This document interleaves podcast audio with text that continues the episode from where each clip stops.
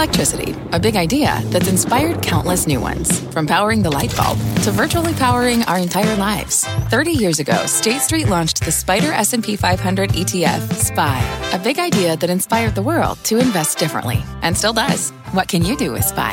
Before investing, consider the fund's investment objectives, risks, charges, and expenses. Visit ssga.com for a prospectus containing this and other information. Read it carefully before investing. SPY is subject to risks similar to those of stocks. All ETFs are subject to risk, including possible loss of principal. Alps Distributors Inc. Distributor. I'm Scott Wapner, and you're listening to CNBC's Halftime Report, the podcast, the most profitable hour of the trading day. We record this live weekdays at 12 Eastern. Listen in. Thank you, Sarah and Mike. Welcome to the halftime report. I am Courtney Reagan in today for Scott Wapner. Front and center this hour, the semi smackdown. Chip stocks whacked as the U.S. tightens the screws on exports to China. Our investment committee is standing by to break down the fallout. Joining us for the hour, Brenda Vingiello, Joe Terranova, Amy Raskin, and Jim Lebenthal. Let's get you a check on the market here at noon Eastern. The Dow and the S&P 500 are higher. Nasdaq slightly negative. Russell, though, the real outperformer, higher by 1.6 percent. When we're looking at the materials almost all higher with, with, with the sectors rather materials leading financials and industrials as well. IT, uh, information technology, the only negative sector, which of course goes hands in hand with the Nasdaq. We'll talk about that in just a second. Crude oil down 1.2% on the session at 86.66. We're going to check out our chart of the day. Nvidia sharply lower, but off its lows of the day. The move comes as the White House restricts the sale of Nvidia's AI chips specifically made for the Chinese market. Our Christina Partsinevelos is live at the Nasdaq with more on this developing story. Christina, what's the latest? Well, eh, we, we, were talking a year later, and the Biden administration is realizing their export controls just weren't enough to stop China's military from advancing in AI. That's why today the list of restrictions is growing to include even more advanced computing chips, as well as close any loopholes that allow companies to send AI chips to China directly or through intermediary countries. Companies that will want to export AI chips to China or other embargoed regions will now have to notify the U.S. government on a case by case basis. Additionally, Additional chip equipment will be restricted, impacting names like KLA and Applied Materials. That means Yes, NVIDIA's A800 and the H800 versions made specifically for China are now restricted. Keep in mind, NVIDIA had previously said about one fourth of its data center revenues come from China. But today, though, NVIDIA's spokesperson stating that they don't expect a near term meaningful impact on financial results. The key there is near term. What about the long term? That's a concern. For example, equipment maker ASML admitting today, quote, these export control measures will likely have an impact on the regional split of our system sales in the medium to long term. Keep in mind, these new restrictions, they have about 30 days before they become in, come into effect. We can see the reaction in all of the chip names today uh, when this news hit this morning at 845. Very interesting stuff. Christina, stick with us. I'm going to turn here to the panel. We have some ownership. Amy, you own NVIDIA. On this news, what do you do with it? Well, we've been trimming NVIDIA all year, so we've owned it for over a decade now. So it's a very long term holding for us. But I do think um, there are some signs to show that it, it, it is weakening. I mean, this is obviously not good for the stock. Um, there's a question in my mind whether China was stockpiling chips in advance of something like this happening, which would have inflated results like the strong results that we saw for the last few quarters. So this is this is a negative. I still think Nvidia is a great company. It has very good long-term potential, but the stock has run up a lot. It looks like it's not that expensive, but the question in my mind, are we at peak earnings and then we're putting a peak multiple on those peak earnings and that's that's definitely a concern in the semiconductor space. So I think this is a, a, very, a good very long-term holding, but I wouldn't be we're not particularly overweight and I wouldn't be very overweight right now. Huh, very interesting. Jim, you also own Nvidia. Some of this maybe to mm-hmm. some degree was expected as Christine was talking about. The Biden administration put in some kind of restrictions and controls and we're just upping the ante a little bit here. What does this mean for you? yeah, so I'm relatively new to the stock, um, so I'm building up what you're trimming down. Maybe we'll meet in the middle. I don't know, but I think. I think I can speak for most investors in saying that my thesis was not on Nvidia was not predicated on sales to China. If somebody went into NVIDIA thinking that China was the growth market for American designed or produced chips and, and semi equipment, that was an absolutely 100% wrong reason to get into any of these stocks. It's been very clear for quite some time. And in fact, the news on NVIDIA uh, having a potential potential hit from China sales came out, I want to say, Amy, you'll remember, six, nine months Yep, ago, something like ago. that. Yep. So this is upping the ante, and I think it's what, what it's upping the ante for is that the U.S. government realizes there's been all these sort of back channels by which chips have made their way uh, into Chinese, ostensibly military applications. So this really shouldn't come as news to anyone, and it's not part of the thesis of why I own NVIDIA. Brenda, you also own NVIDIA. And Christina makes an interesting point about what the spokesperson said about not having a material, immediate impact in, I guess, the near term, but the long term is really the question mark. What does it mean for your holding here? I think when we look at NVIDIA in the near term here, you know, 80% of the revenue of the company comes from outside of China. So this is a very global company, um, and it's really incredibly well positioned right here and now. No doubt that over time there will likely be competition coming. Lots of other companies working on chips right now. And when you think of the long-term overall growth, you know, China would certainly be part of that from a global perspective. But I think right here and now, there is still more room uh, for NVIDIA to continue growing, and that right now they're really enjoying, the company is enjoying this incredible positioning of really being one of the only games in town uh, for these chips. So, in our view, you know, here in the shorter to intermediate term, I think the company is still really well positioned. The stock is really kind of consolidated since June. It hasn't really done very much, even though earnings results have been significantly better than expected. So we're still sticking with our position and viewing the company in a positive light here. And, and if it hasn't done very much, but today it is, it's down about 3.5%. Is there an opportunity here? If you still believe in the company's ability to grow long term, would you buy here? I think for people who have an underweight position or no position at all, you know, taking advantage of opportunities like this, uh, in in our view, is is wise, uh, just given the the positioning of the company. So, we wouldn't be trimmers here necessarily, but we would be, be more adding to positions rather than trimming at current levels. Joe, you own NVIDIA and a number of other chip names than Joe T. When you hear this news today, again, maybe largely expected, but still, stocks are moving on it. It is a, a big deal potentially in the long term. What do you do? They are, they are certainly moving on it. Um, let's point out it's not a blanket restriction. So again, if you're in the bullish camp, that plays to your thesis. Um, the way that we own most of the chips are a, through an equally weighted strategy. So we're not market cap weighted. So to Amy's point, the degree in which you own a lot of these chip names, in particular Nvidia, is going to be incredibly important. But I think there was this perception that the news surrounding NVIDIA and the chips and the early morning market weakness that we experienced would be some type of catalyst for the market to roll over. And we haven't seen that. And I think the real story is the remarkable resiliency that's being reflected overall in the market today. And the market is looking upon this news as it relates to semiconductors.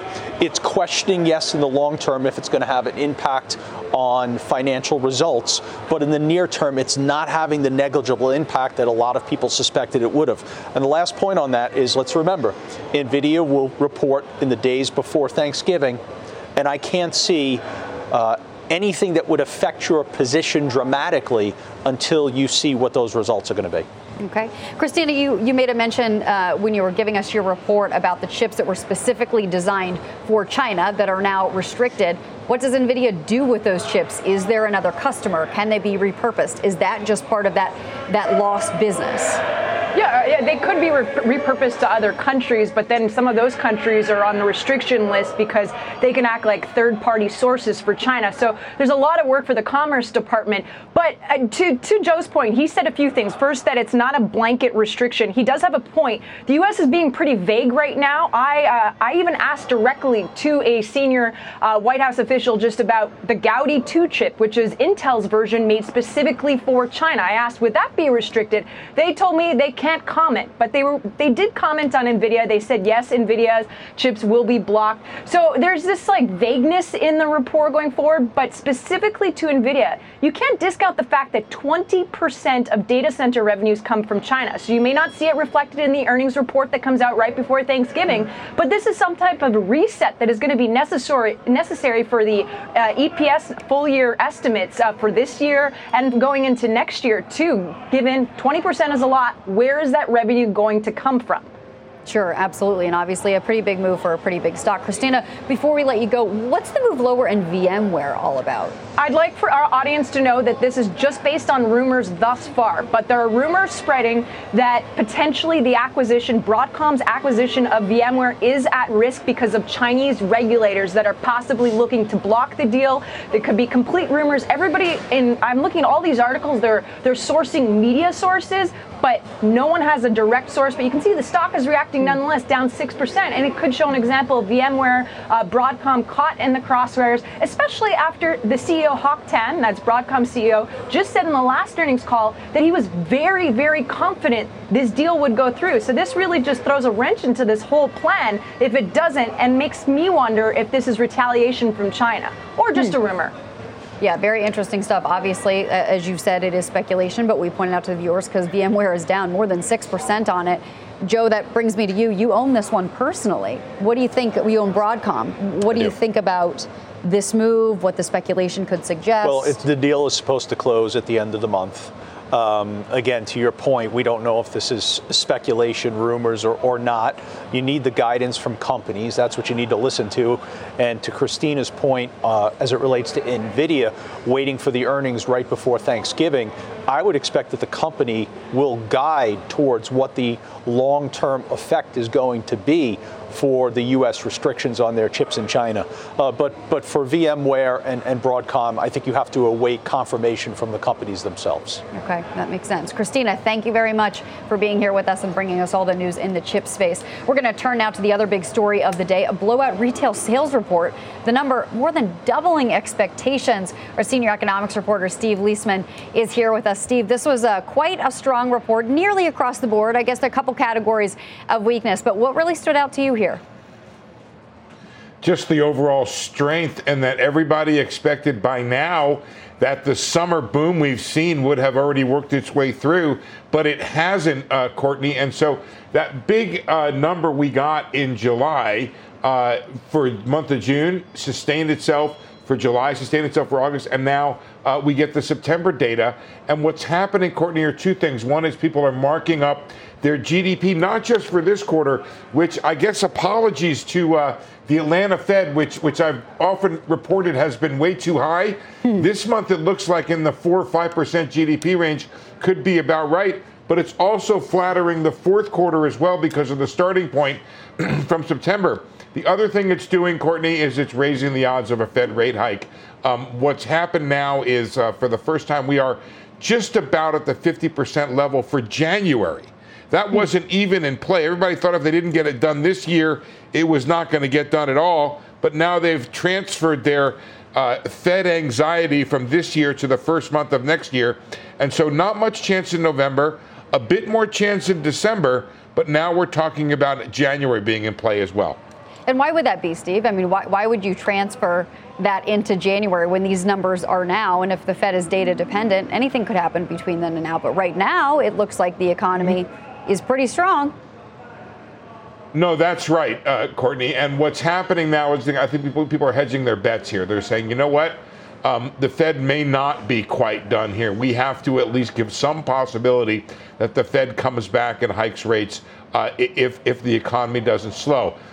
Interesting commentary today from Barkin, the Richmond Fed president, who said, Yeah, I know what the data say, and it says the economy is very strong, but he's relying at least as much on anecdote and saying he's seeing some cooling out there in the economy, some cooling in the labor market. Uh, although still some questions about inflation. The key here is going to be inflation, Courtney. If inflation cools down, the Fed can get rid of, uh, can, can, can, can stop hiking rates. If it doesn't, it may come back at the game. Okay, Steve, stick with us. Jim, I want to turn to you. We got this Bank of America fund manager survey where hard landing expectations are on the rise at 30%. Soft landing, though, 59%. That sort of remains the base case. You are still bullish, straightforward, dead ahead. Today's inventory, or, rather retail sales numbers, potentially the industrial production numbers, capacity utilization, all of that sort of just build your bull case going forward? It, it, does. I'm going to come back to one negative, okay? okay. And I, I, hope Steve will listen to this as well. But let's just remember that for the last two months, we've been talking about, oh my goodness, student loan repayment is starting and the consumer is going to be flat on his back. And it just, you see the evidence that that's not the case, okay? So we have another data point that says this economy is a lot more resilient than people are giving credit to. And so, yes, I am still bullish. Um, you know, good news for me is good news, right? This is good economic news. There is one thing, and Steve, I'd love your opinion on this this, which is that I do worry about the regional bank system. All right, we it, this idea that we got it all done within March with Silicon Valley Bank, First Republic, and Signature just doesn't pass the common sense test for me. Mm. And the Fed has raised twice since then, and maybe they'll raise again. And I just think that the same balance sheet pressures that occurred in March and the same uh, earnings uh, pressures that are occurring on the regional banks from these higher rates are eventually going to break something. So, Steve, would you please put me at ease? Or, or else tell me no. You know, you're you're on the money. Well, I have I have two I have two comments on that. One is that it's just fine for regional banks to slow down and reduce their lending. It's not fine if there's a blow up. So if we've gotten over the hump of, of, of all of these bad banks that are going to create systemic concerns, then it's okay. That's normal. The other thing I have to say is, did you hear Brian Moynihan this morning? Now I know you're talking about regional banks, but what he said is yes, our delinquencies have risen, but they've risen, if I have this right, to the level of 2019. We are used to, Jim, a level of, of, of easy money flow from 2021 22 that has gone away. And now we are, in some cases, normalizing. We don't know if we normalize, you know, and come up through the prior level, but in a lot of these cases, things are just getting back to the way things used to be and that is just fine when it comes to delinquencies. I'm kind of struck, Jim, by the incredible negativity that has accompanied the uh, outlooks for the consumer. They were going to give it up, going to give it up, going to give. They haven't given it up, at least not according to this data. Um, and overall, when you have this strong GDP, you would think it would bleed into some of the views on the stock market. But you know why it's not? Because people think the consumer is going to give it up. Can I give you one? You know, Steve, I think it's as simple as they're employed. I mean, I really, I don't think we need to go further than that. They're employed. I agree. Their job prospects are good. And just, just according to your point, I, think I retain my have, bullishness. Okay. okay. I think, Steve, I think economists have routinely underestimated the value of the job. They keep saying it's the pandemic savings that's going to run out, but people are employed. They've gotten 4% wage growth. I know that it's been a struggle because of inflation, but real or inflation adjusted retail sales have been reasonably positive. Steve, let me ask you a critical question in terms of the way we think about the market itself. Um, we all understand, we've heard it on the network, I'm a believer in it. The Treasury market is doing the work for the Federal Reserve. Whether we agree with that or not, that's just a personal viewpoint. But how much does the Federal Reserve observe the Treasury market and say to themselves, we have overwhelming selling, okay? Who's the marginal buyer right now of treasuries? And for the Federal Reserve to come back and raise rates another 25 basis points, do they understand the dynamic right now in the treasury market where there are very few buyers, there's overwhelming selling pressure, and that if they in fact go and raise another 25 rates, they're going to send the bond market absolutely parabolic? I, am not sure they think that, Joe. I, I, do know they are watching the bond market. I do know that many have said, many Fed officials have said the bond market is doing the work for the Fed, and that could mean they don't have to go again. Uh, Bostic from Atlanta has said very specifically, we are we are at the rate we don't have to have to raise anymore. So has Harker yesterday, just said the same thing uh, that the Fed does not have to hike anymore. Uh, others have said we're at or near that rate. I think they're looking at that, Joe. I do also think that the Fed is sensitive to the issues of systemic risk, like I was talking about with Jim. Um, and hopefully they're watching this. I don't know that um, that would forestall another rate hike because at the end of the day, they're going to fight inflation and they're going to try to win that battle. And if that means more rate hikes, they're going to get the real question here is can inflation still come down with GDP this strong and the labor market this strong. That's the thing the Fed has to figure out in terms of whether or not it's going to hike again. Steve, this is all great stuff. I want to broaden out the conversation a little bit and, and, sort of get back to the core of all of this, which is really the consumer. And Brenda, if I can ask you, I mean, this new Deloitte survey came out today with spending intentions. To Steve's point, 72% of consumers expect inflation will be a factor, but they've sort of decided they're going to manage through it. They actually are saying, on average, They'll spend 14% more this year for holiday gifts than they were last year. And of the 17% that said that they do have student loans, less than half said that it was going to curtail their spending. So if you look at that, you look at the data points of retail sales. I know that you own some names that might be better positioned for consumer trade down. How do you put it all together when you're looking at the U.S. consumer going into this most important quarter of the year? Right. Well, I think that if we look back over the last year, you know, participation in the workforce has increased, especially for that prime age work, uh, working cohort, where it's now above uh, where it was from pre-pandemic levels. So I absolutely agree with Jim that the key here is is jobs. So people are employed wage growth is outpacing overall inflation right now, and that's certainly a positive. But when we think about uh, what's to come in the future, we can't uh, ignore that financial conditions have tightened. We hear lots of stories here in Silicon Valley of companies that are uh, reluctant to take on additional capital because they don't want to do so at a lower valuation. They're reluctant to take on loans because of the overall cost, so they're willing to slow their business instead um, and wait. Um, and in our view, that eventually will impact uh, that sort of thinking and activity will eventually impact overall economic growth and jobs. Uh, so we still uh, don't think we're completely out of the woods here, but when we look at what's to come in the fourth quarter, I think it's looking like it's going to be a pretty decent quarter from an overall consumer spending standpoint. Our positioning really has been sticking with TJX, which we think benefits uh, on multiple levels, but really benefits from a lot of the excess inventory that's been in the channel, particularly on the apparel and the home goods side, where the quality of product there is better than it has been. That's great for their core consumer, um, as well as for potentially tra- people trading down. We also have a position in Amazon, which you know is a, a huge beneficiary. Um, of the continued uh, strength of the online business. Uh, so we're not uh, naked the consumer, but it's not an area that we're adding to at this moment, even though we think the next quarter will be good, but we're more concerned about what's to come next year. Online sales, they're among the stronger ones today in the retail sales report, um, and also an area where consumers say that they're going to spend most of their money in the Deloitte survey. I mean, Amy, Bank of America's Brian Moynihan said today that consumer spending is still ahead of last year, but right. continues to slow. slow. You own names sort of across the board here, hitting a lot of different sort of subsectors of the consumer. What's your view? Well, it's interesting. If you look at the breakdown of spending, actually a disproportionate amount of spending is now coming from people 60 and older. Mm. So this is a cohort that actually has a lot of disposable income and also doesn't have a lot of mortgage debt or a lot of auto loans. So they're almost immune or more immune than younger consumers from the rate hike. So they're still doing relatively well and they have money to spend. And I think you're seeing a shift in the demographics and who's spending. And, and I think that's actually holding up some retail spending a, a little bit. But I also do think Moynihan's comments were very profound and very important, saying spending is slowing. Last year they were they saw consumers draw for debit and credit cards 9%, and it was up 9% year on year. Now it's up 4%, and they're expecting it to continue to slow. So the retail sales number is a pretty volatile number. I wouldn't totally hang your hat on that.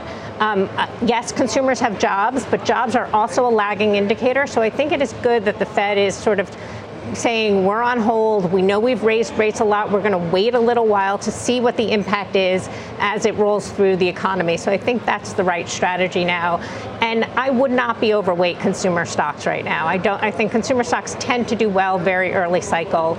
Um, it's hard to argue that we're early cycle right now. Fair points. I know Steve and I often uh, sort of debate how good the government data is, and we all know it is a little bit lagging. Steve, I'm going to give you the last word here. Well, two quick things, Courtney, and throwing it a little bit to you, which is, if I'm not mistaken, October has Prime Day and also yes. has um, uh, the introduction of the of the uh, new iPhone, which that's even right. though that's not going to be, it's not been as strong as people thought, or that's the word we're getting.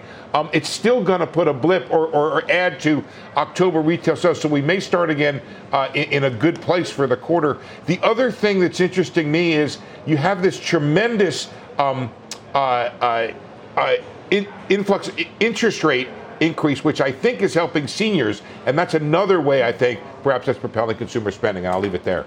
Yeah, grandparents' uh, Christmas lists are just getting longer and longer for our kids every year. I guess that's where it's coming from. They also have savings and they're getting higher interest on that. So exactly to Steve's right. point. Yeah, right. exactly. Well, thank you very much, Steve Liesman. Coming up more sure. on the banks. Two more big financials reporting results here today. We've got ownership in both of those names. That trade when halftime returns. Old Dominion Freight Line was built on keeping promises. With an industry leading on time delivery record and low claims rate, we keep promises better than any other LTL freight carrier because we treat every shipment like it's our most important one. Which means we do the little things right so that we can keep our promises and you can keep yours too. That's what drives us. To learn how OD can help your business keep its promises, visit odfl.com. Old Dominion, helping the world keep promises. What does it mean to be rich? Is it having more stories to share or time to give? Is it being able to keep your loved ones close or travel somewhere far away? At Edward Jones, we believe the key to being rich is knowing what counts. Your dedicated financial advisor will take a comprehensive approach to your financial strategy to help support what truly matters to you. EdwardJones.com slash find your rich. Edward Jones, member SIPC.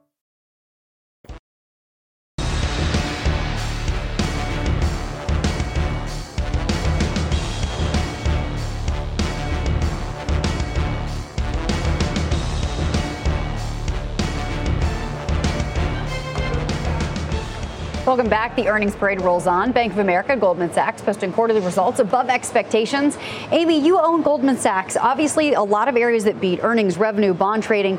But profit was down year over year. Yeah. Revenue's down year over year. Bond trading also down year over year. What do you make of the report? So, uh, uh, you know, there's a lot of puts and takes, as, yeah. as you mentioned. Um, you know, from a long-term perspective, and I know Jim just sold it, and we were talking before the show. Um, you know, I don't know what the near-term catalyst is, and there might not be one. But from a long-term perspective, I, um, you know, I know David Solomon last quarter said he thinks we were at a 10-year low for investment banking. So I look at the hmm. stock and say earnings are trough. I mean, they might bounce along the bottom for a while, but earnings are certainly low. Um, sentiment is low. Valuation is low. So I do think we will have another investment banking cycle at some point, and Goldman will be very well positioned. Um, I think we are going into a decade where liquidity is going to be harder to come by. So banking expertise and might be more in demand than less. Um, so I think it's well positioned from a long-term perspective. What do you make of sort of the falter that they've had in the consumer side of those businesses? They definitely were missteps. I think they've admitted it and they're taking their lumps for it. So I think that's, um, I, I, think it's good that they're getting out of the businesses and they're exiting. Um, they're admitting their mistake. Um, do I like that they made a mistake? No, but you know um, that happens. Joe. I, I, think Goldman Sachs has done an excellent job in, in pivoting in that mm-hmm. direction. Um, Goldman Sachs and other money center banks and investment banks, they just need a better financial services environment, mm-hmm. and that's what they're challenged by. Right. They're challenged by the overall environment, asset management, wealth management, higher interest rates. So collectively, when you look at all the earnings so far that we've had, JP Morgan, which I, I own, Wells Fargo, they've both responded positively to earnings. Citi, not so much. Goldman Sachs, okay, it's lifting a little bit, but I think, Amy, you would agree the response wasn't what we wanted. Bank of America, I think the jury's still out. Let's kind of get through the day. So I think the 30,000 foot view of financials is yes, today, today. Let's be thankful that the cyclical trade right. is leading and participating once again. I still look at the market through the lens of the right place that you want to be is cons- uh, communication services, technology for the fourth quarter. That is what's leading. Meta's up 7%, Alphabet's up 6%, Microsoft is up 5%. And just overall today, okay, on a day where we started the day talking about yields, a 10 year approaching 5%, retail sales in the Federal Reserve with the need to maybe raise rates higher, the news about Nvidia, oil above $87. Look where we are right now in the market, the resiliency. You're above in the S&P 500, you're above yesterday's high. Remarkable resiliency. Amy. Uh, yeah, I would take the other side of, uh, of the tech com trade. I mean, it might work in the fourth quarter. Um, well, that's what I'm right, speaking yeah. about. So the fourth quarter, I, I don't disagree necessarily. The trend has certainly been in that way. But from a long-term perspective, expectations are much higher. If you look at what expectations for the big mega cap eight Fair. or even Nvidia versus Goldman Sachs and who's going to have an easier time beating expectations, mm-hmm. looking out over a long term, I, I will take Goldman Sachs every day. I just think the money has moved in that direction. There, um, and now you've gotten expectations higher, you've gotten earnings high, um, higher, and it's just going to make a much harder bar to, to jump over. I agree with you once the calendar turns to 2024, but up until that point, I just think tech has this leadership dominance. Yeah, I, am I'm, I'm, def- I'm positioning from a longer term perspective, so I, I don't disagree with that. Well, let's get to the headlines with Contessa Brewer. Hi, Contessa. Hi, Courtney. Senate Republicans introduced a bill to refreeze $6 billion in Iranian funds that were released in August during a prisoner swap with the country. Not clear yet if the measure would pick up the necessary backing across the aisle. At least two moderate Democrats have expressed support for permanently refreezing the funds, which can only be used for humanitarian related purposes. Iran has been a longtime supporter of Hamas but U.S. authorities have not directly linked Tehran to the Hamas attack on Israel. An appeals court granted a motion today for double murderer Alex Murdaugh to request a new trial. His legal team claims there was jury tampering in the trial that ended with Murdaugh's conviction in the 2021 killings of his wife and son. And violent crime across the United States declined last year, according to a new FBI report. These crimes dropped to about the same level as before the onset of the pandemic. And that's a big turnaround from 2020, when the murder rate jumped nearly 30%, as of course COVID 19 upended social support systems and created a huge disruption for families across the United States and really, Courtney, all around the world. Yeah, that's absolutely true. Contessa, thank you very sure. much. Well, coming up, a check-in on the healthcare trade. J&J beats the street on earnings, plus a bullish call on the biotech space. How's the committee? How the committee is positioned? We've got that for you, but that's next on halftime. You'll have to stick around. The spirit of performance defines Acura, and now it's electric. Introducing the all-electric ZDX, Acura's most powerful SUV yet. While what powers their cars may change, the energy that makes Acura never will crafted using the same formula that brought them electrified supercars and multiple IMSA championships, the ZDX has track tested performance that packs an energy all its own. With a premium Bang & Olufsen sound system and up to 313 mile range on a single charge, and a Type S variant with an estimated 500 horsepower, the ZDX is everything they said electric could never be. It was built with the driver in mind, just like Acura's been doing since the beginning. We could talk all day, but the only way to experience this electric performance is to drive it yourself. Unlock the energy and order yours at Acura.com.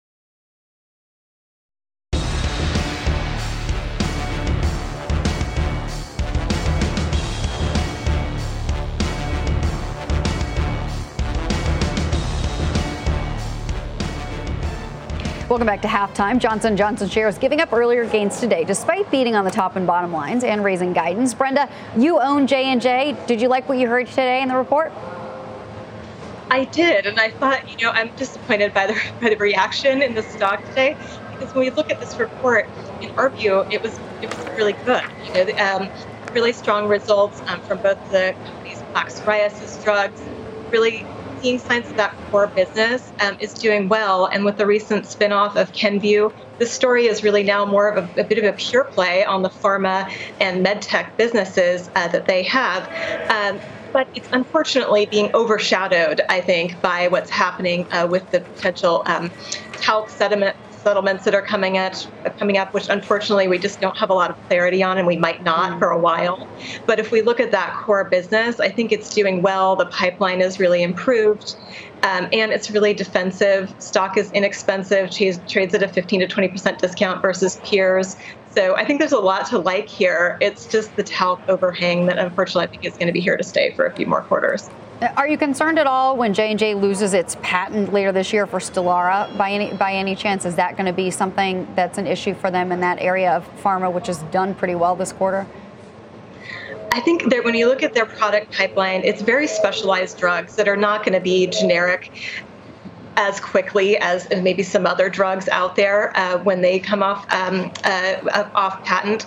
So not as concerned about that, and think they they continue to have a really strong positioning in that marketplace.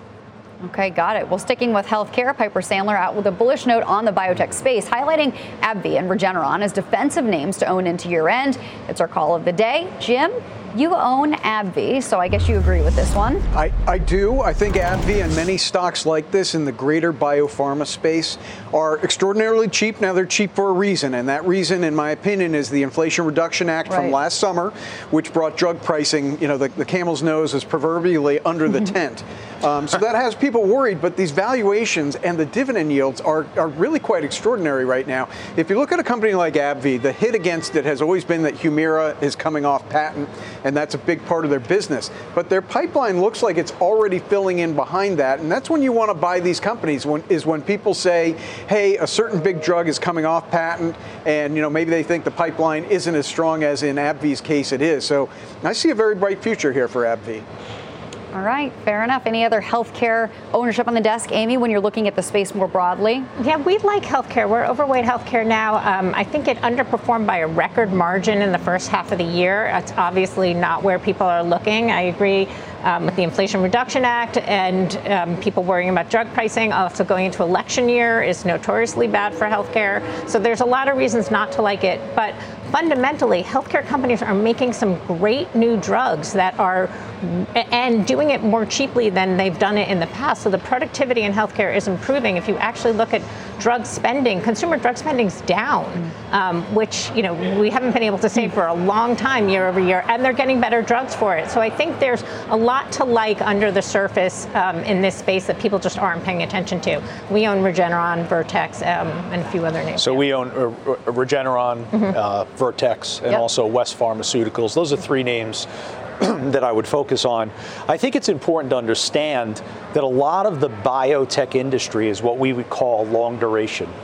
And the distinction can be seen in the performance year to date. XBI, which has a lot of small cap, yeah. uh, leverage oriented, right, right, leverage oriented biotechs down 14%. IBB, a little bit more quality in its nature, down 6%. But the biotech industry, that's long duration. And as long as rates continue to rise, that's a challenging environment. Got it. Well, up next, Mike Santoli is going to join us for his midday word. And coming up at 1 p.m. Eastern, join the free CNBC Make It Your Money virtual event. You can learn how to build your ideal career, boost your income, and grow your wealth. Scan that QR code right there on the screen to register or visit CNBCevents.com. Halftime report. We'll be right back.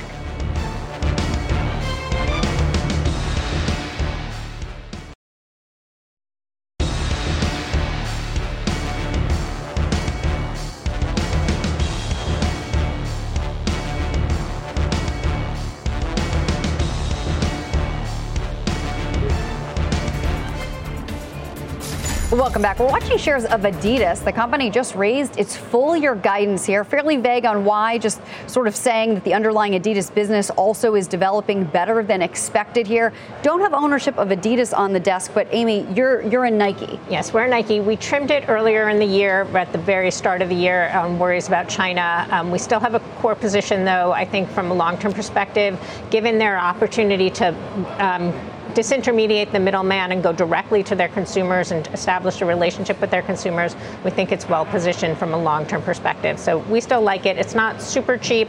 Um, had a nice reaction after quarter, last quarter, um, even on sort of disappointing sales. So we like that. We think expectations have come down, and from a, yeah, from a long term perspective, we like it. Yeah, I think that's fair to say. Expectations have come down for yep. certain. Adidas shares, though, are spiking 4%. Jim, what do you make of something like that? Is that something that we can broaden out and say, hey, athletic space, consumer, much better than expected? Well, I want more data from Adidas. Right, yeah, I mean, Amy, you just touched on China, and that's really been one of the two key questions overhanging Nike, which I just entered about uh, three weeks ago. Um, the other being inventory problems. And Adidas has their own inventory problems Sure. with Yeezy. I don't really care about that. It's sufficient to say, though, to your question, Courtney, that inventory overhangs have been a hangover on the space for quite some time. There's indications from the Nike report a few weeks ago that they're working through that. If that continues and China picks up, big ifs, right? Then both of these stocks should do well. With regards to China, the only thing I'll say is famous last words. It's hard to imagine it getting worse. You know, knock on wood. Don't say that. Um, famous last words. Oh gosh, yeah, that's always going to be a discussion point. Where are we exactly with that relationship and the health of China's economy? Well, up next, Mike Santoli joins us for his midday word. The Dow up about 100 points. Halftime. We'll be right back.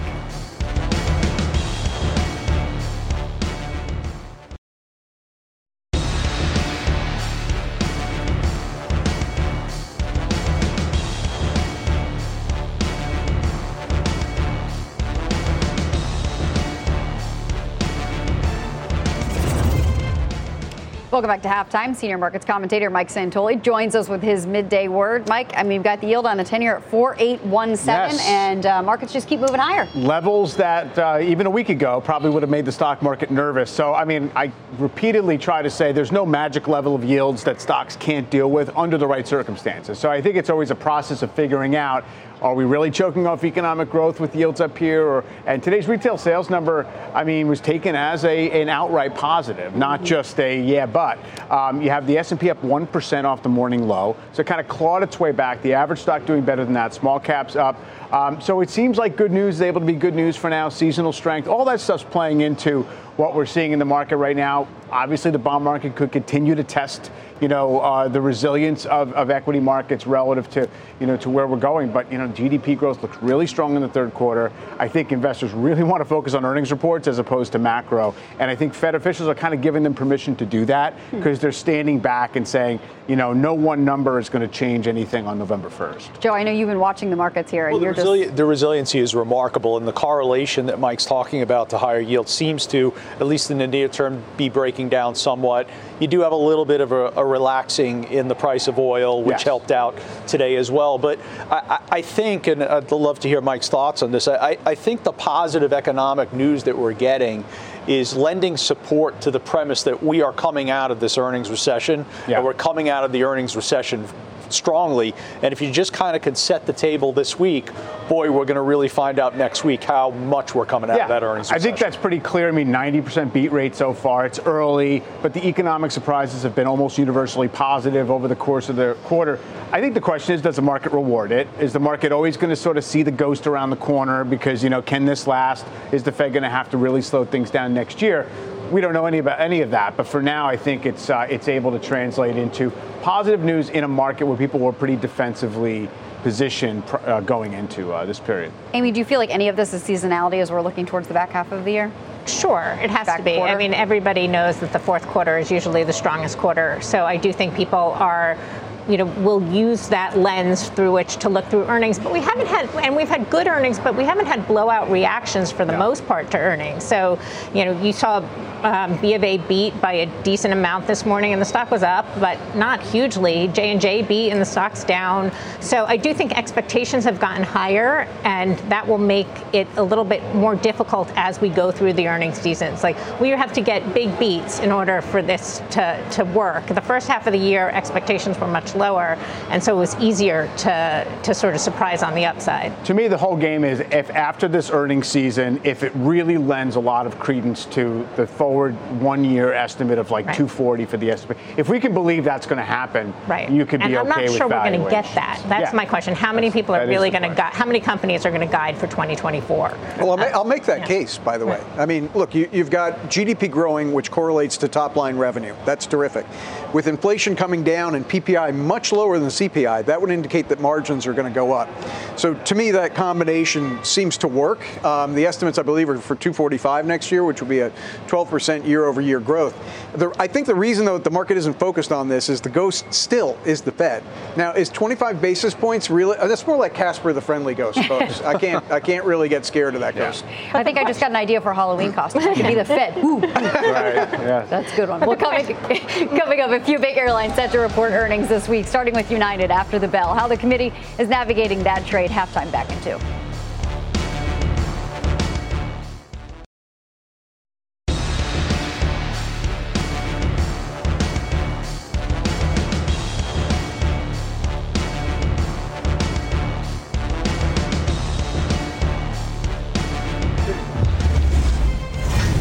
Welcome back to halftime. Let's get to the setup on United Airlines reporting after the bell today. Joe, you own it in the Joe T. What are you expecting from this one?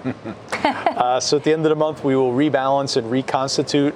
Um, certainly, the momentum is broken down. It is clearly negative, and on that day, we will address the positions accordingly. okay. Okay. All right, Brenda, how about you? When you're looking here at airlines in general, is this a place that you might go hunting at all? This isn't an area where we've historically had exposure, nor do we plan to, to establish exposure, direct exposure, I'll say. We do own Boeing, uh, which will benefit from uh, ongoing um, upgrades to the fleets at the airlines, but uh, in our view, the airline group is just highly cyclical, um, incredibly volatile, and really not a long-term place uh, where where we like to stay. And we have a very long-term view of the companies that we own. American Airlines down about 2% on the week. Alaska Air down about 1%. Jim, you own a couple of these names, Delta, Alaska. I, I do, and I'm actually bullish Talk on about it, Jimmy. Joe, you have a future in politics, my friend. That was so diplomatic. Okay. Uh, we all know what you were saying. Um, with regards to airlines, look, uh, Brenda just nailed it. It is cyclical. And, you know, I have a belief of where we are in the cycle that generally for most of this year has been against the grain of where the rest of the market believes. And I think the market is starting to come to grips with the fact that this cycle is far from over. Um, and that means good things for the airlines. What's been happening in the short term, though, is a lot of temporary things labor costs, fuel costs. In Alaska Airlines case, you've got this worry about how much is domestic demand hanging in there versus international, because uh, Alaska is very much a domestic oriented airline. I think what I'm trying to say here is that's all short term noise. And if you believe where we are in the cycle and you look at those TSA passenger throughput numbers and what folks like Ed Bastian, the CEO of Delta, is saying about demand, the future looks very bright for the airlines. Hmm. Fair enough. I'd rather be the football coach. You know, okay. who's the starting quarterback? we'll dress it accordingly. that was almost Bill Belichick response. Well, stay with us. Final trades from the committee are coming up on halftime.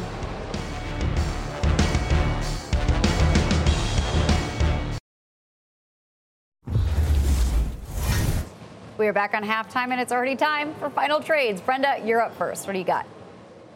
I'm going to go with Mondelez. This is a great uh, global snack company with a fantastic organic growth. Caught up, I think, in the fervor over Ozempic and what that means for results. We don't think they're going to be impacted, so I think this has been a nice opportunity that's been presented here.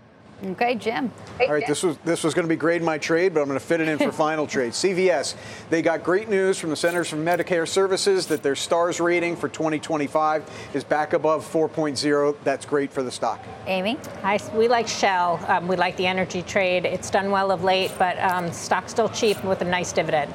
And Joe, bring us home. For me, the consumer trade, there's three names. Obviously, we know Lululemon adding to the S&P tomorrow. TJX is very strong. And the last one, the economy of scales, Costco, they clearly have it.